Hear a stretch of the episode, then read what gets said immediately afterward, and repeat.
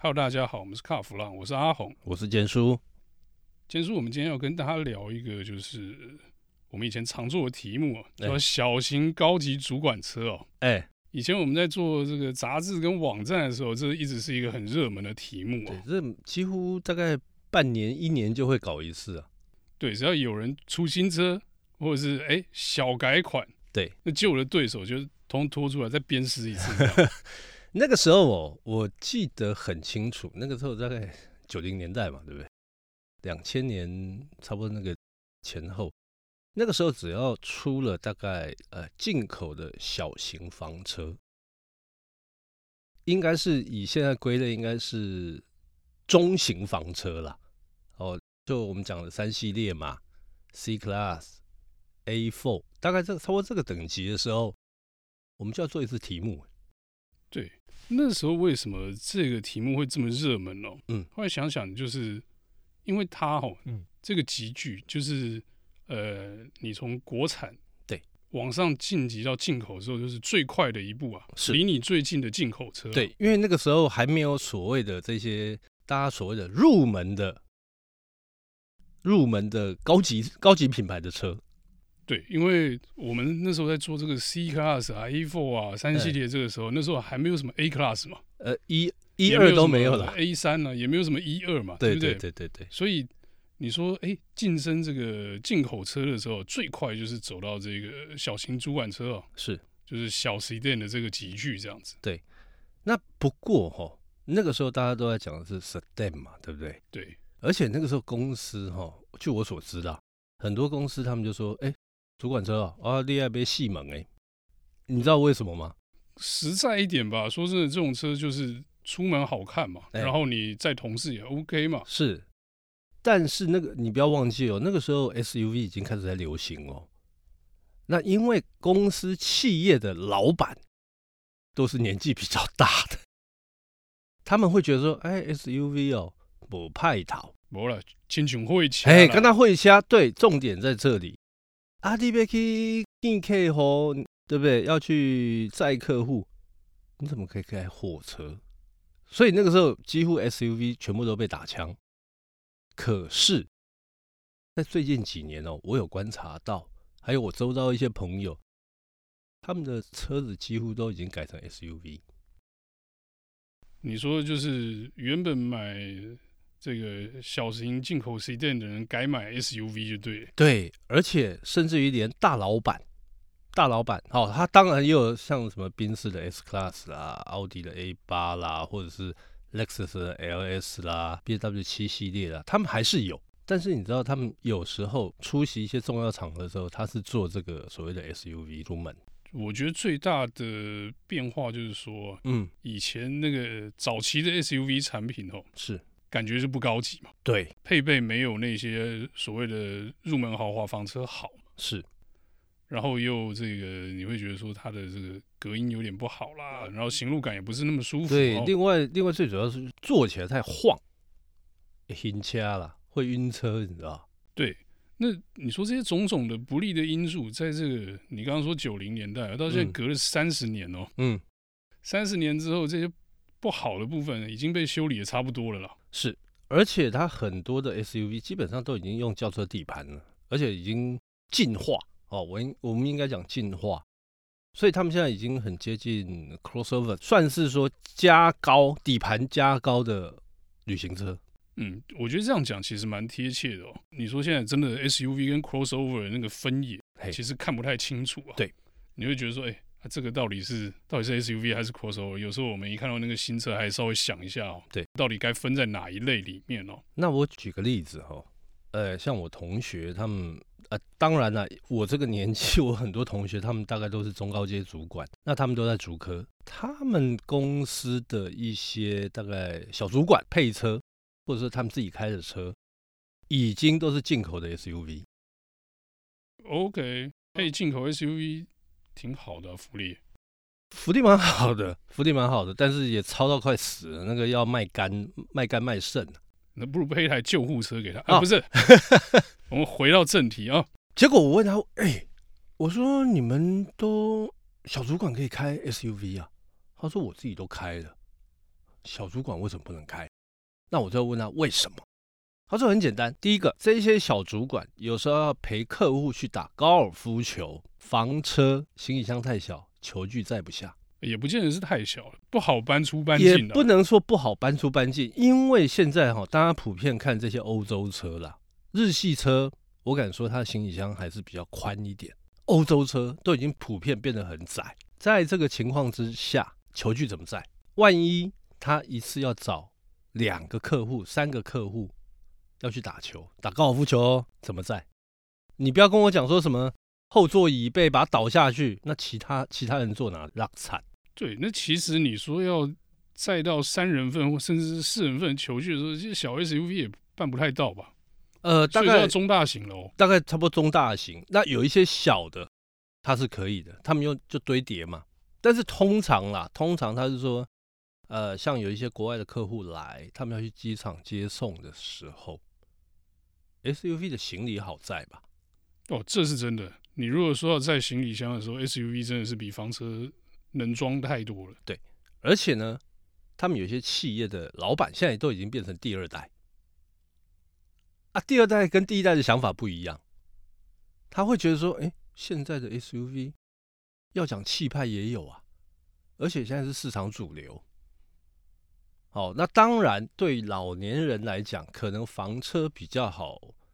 上下坐起来可能比较舒服一点，对，比较不用爬上爬下。对对 SUV 对老人来讲最不友善一点就是车高的部分。对，但是对他们这些二代来讲，他不 care 啊，他还爬得动啦，他还爬得动。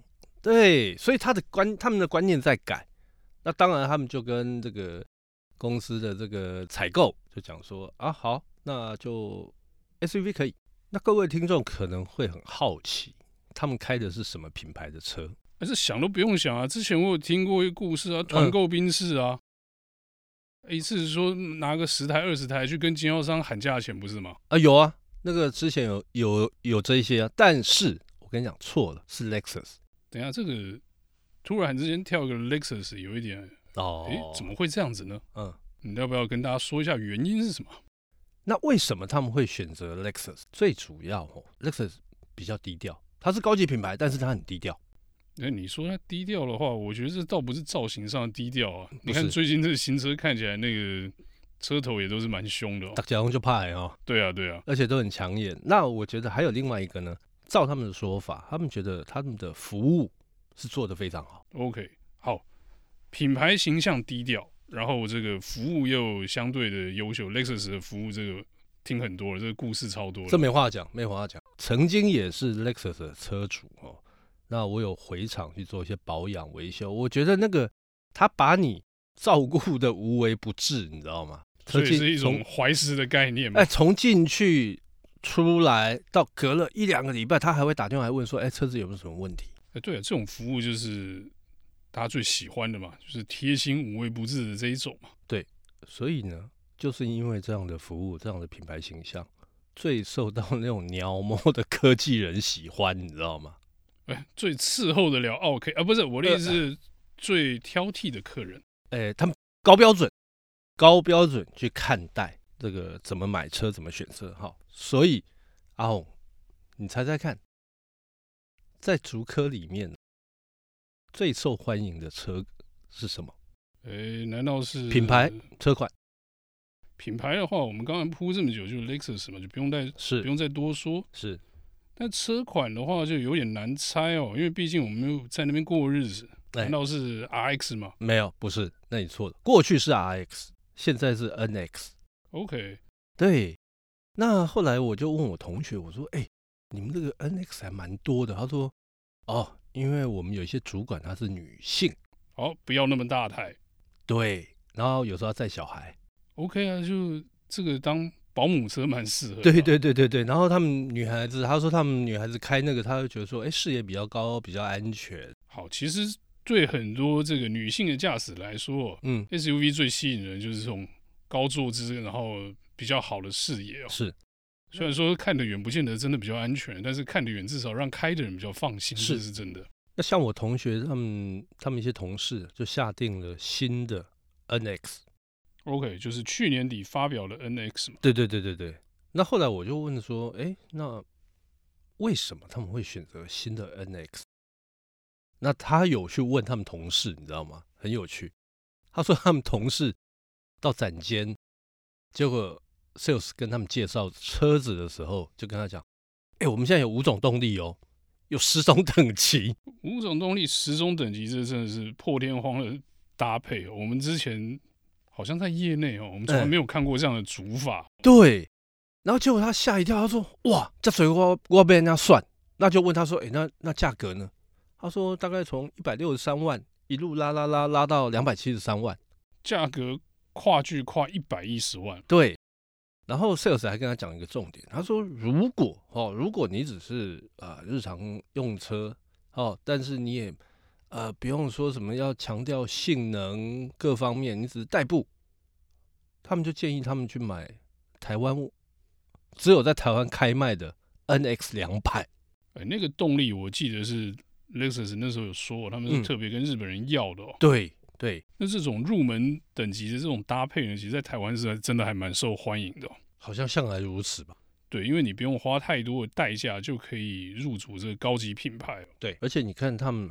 哦，刚刚讲的是 NX 两百嘛，他们还有 NX 二五零、NX 三五零、NX 三五零 H，还有 NX 四五零 H Plus，有 Plug-in Hybrid，有 Turbo，有 Hybrid。所以其实你要买一个稍微动力强一点、开起来稍微呃有冲劲一点的车，在 NX 上面也是选得到的哦。对，那你就买 NX 三五零嘛，对不对？因为它挂 Turbo 还挂雷亚呀。哎，我觉得这就很符合这个刚才我们前面讲低调，因为不管是两百或是这个三五零 H，远看都是 NX 啊。对，那你除非就是靠很近去看它名牌啊，甚至是打开引擎盖看哦，不然我想哦，一般在路上的时候，你大概就不会注意啊，就是就是一个 NX 嘛。等到你被他扒扒扒过的时候，你就知道那是什么车。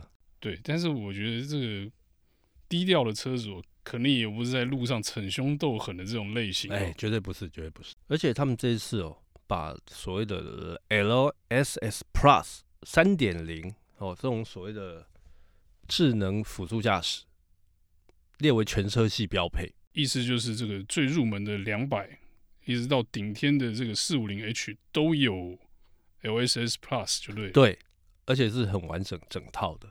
你看看人家多有诚意，所以你看看。